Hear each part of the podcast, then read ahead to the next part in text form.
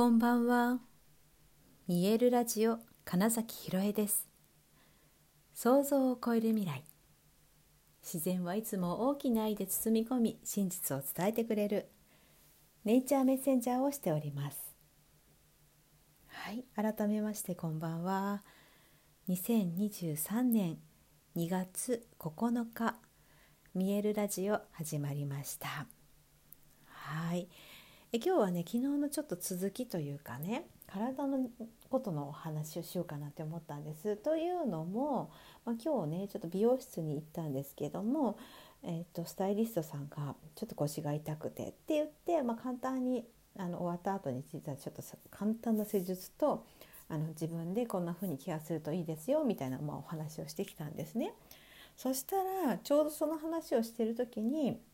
あ、まあ、それこそあのえこういうこともしてらっしゃるんですか?」ってあの私俳優ですとかそのゴングやってますとかっていうお話しかしたことなかったからあそうなんです実は整体とかもやっててみたいなね話をしたんです。であのそれこそレギュラーでもうね5年近くあの頼んでくれてる方もいてみたいなねお話をしたんですねちょうど。そしたら本当にその時に、えー、そのいつも受けてくださっている長年、えー、お願いしてくださってるその方から先生ちょっと腰が痛いですってまた腰痛の人が 現れたわけですよ。でいやこれはまあ行く行けってことだなって思ったのであの遅くなりますけど行きますねって言ってあの夜10時近くから実は施術に行ってきたんですね。で、まあ、それでその体のお話っていうのをまあよくその人にも伝えるわけですけれども本当に体ってっていうものが教えてくれることすごく多いんですよ。だつまり、えーと、体っていうのはその潜在意識っていうものとつながっているわけですよね。心臓を動かすこと呼吸することとか皆さん普段全然意識しないでできちゃっているでもそれ自体があの消化することとかもそうですねものを食べ物を消化して栄養にしているとかそういう全ての機能って自分でこうしようと思ってしていることじゃないですよね。でつまりそれは無意識の部分潜在意識がやってくれていることだからなんかもう体の声が聞ければイコール潜在意識の声でもあるわけですねそれが。でね、えーと、つまり例えばだから腰が痛いんだとしたら腰ってどういうものをこう司っているのかなとか、まあ、それこそ体の要なので腰が痛いと感じるってことは結構な大きな、えー、メッセージなんですよ。あの腰が痛いと結構ダメージくるじゃないですか精神的に私自身も本当若い時うんと二十歳過ぎぐらいとかかななんかその劇団大学入って劇団入ってみたいな時ってその劇団内での三大腰痛持ちみたいなのが中に入ってましたからねよくね。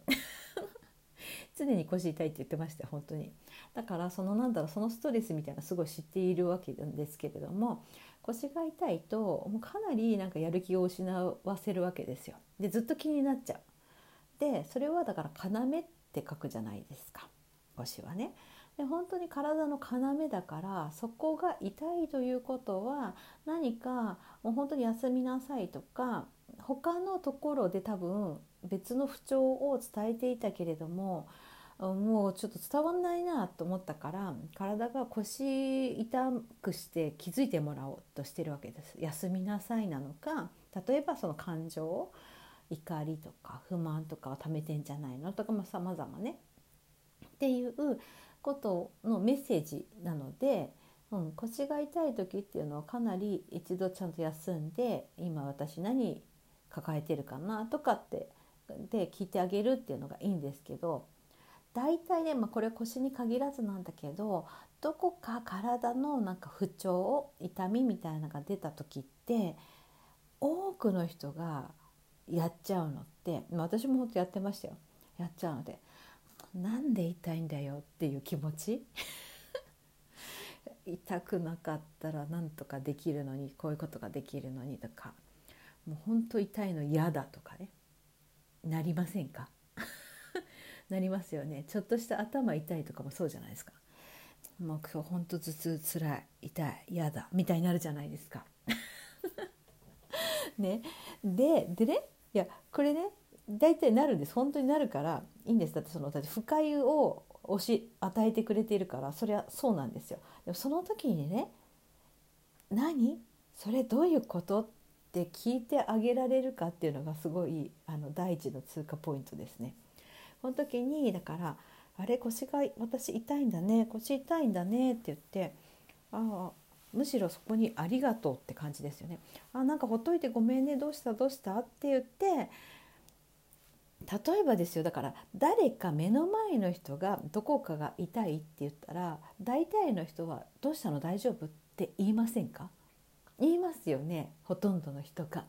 でそれをなぜ自分にはしないで自分は痛みが出た時に「なんだよ」って言っちゃうのって話なんですよ。だから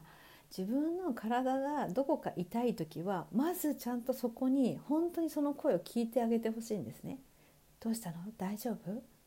痛いの？ちょっと休んだら？みたいな。もうほんとただそれだけです。でそこの第一通過ポイントが終わった後に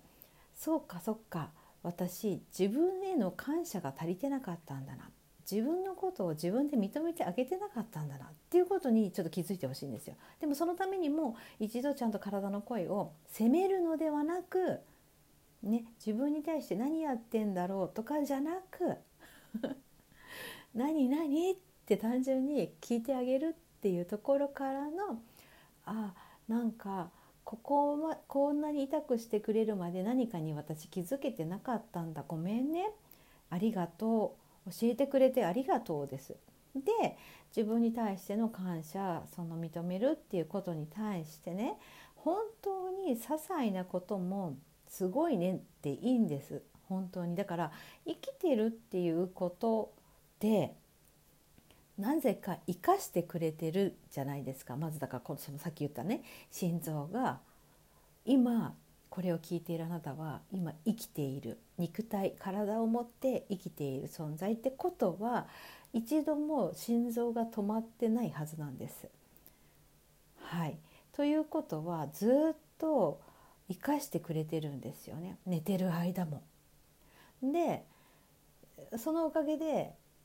翌日の朝目が覚めてまた一日を過ごせるわけですよね。だからその体その自分を生かしてくれているという全ての、まあ、内臓とかにもまず感謝するといいと思うんですよね。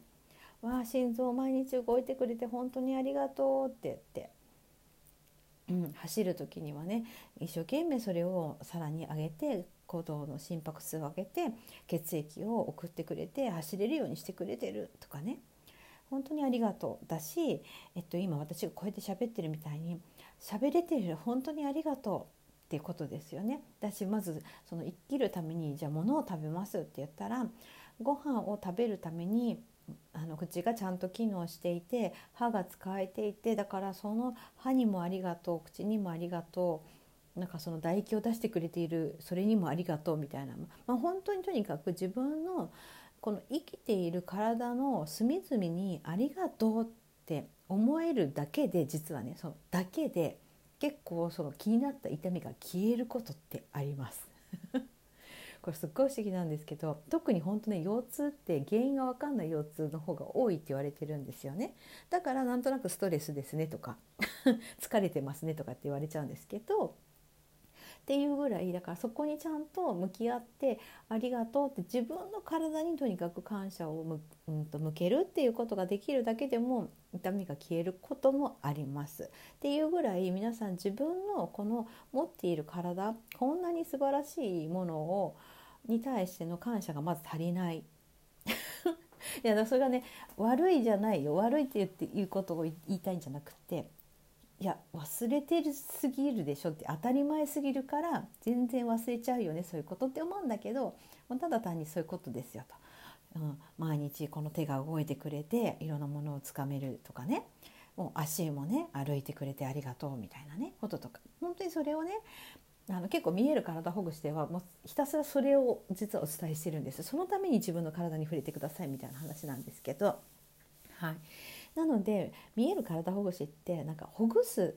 ことを学ぶ時間じゃないんですよ。自分の体がすごいなってことに気づく時間自分ってすごいじゃんっていうことに気づく時間で自然と自分への感謝が生まれる周りへの感謝が生まれるそして、えー、っと波動が上がっていくみたいなのが、まあ、見える体保護士だったりするんですね。はいまあ、それ置いといてでね、まあ、体の感謝をだからしてしましょう。もし痛みが体の痛みが出てきたらもう感謝するしてねってことだよそういう体の訴えだよっていうことだって思ってほしいなっていうのとあとねじゃあこの体ってどうしたんだっけって思ったらあのお母さんという存在が無償で10ヶ月かけて作ってくれたんですよ。っていう。そう思ったら体に感謝だし本当に母親にお母さんに感謝だしそもそもじゃあそれはお父さんという存在がいたから本当に感謝だよねっていうふうになってでそしたら今度その先のご先祖様への感謝とかにもなっていくと思うんです。でそのためにもまず一番自分の体に対してありがとうっていう風な気持ちを持てたらその先のだからその体を作ってくれたお母さんお父さん両親そしてそのご先祖様みたいなところへの感謝が自然に生まれていくよねみたいなことなので体のどこかが痛いっていう時はめちゃくちゃ自分への感謝と世界中への感謝につながるポイントですよというお話でした。はいということで本日もご視聴くださりありがとうございました。2023年2月9日見えるラジオ金崎ひろえでしたおやすみなさい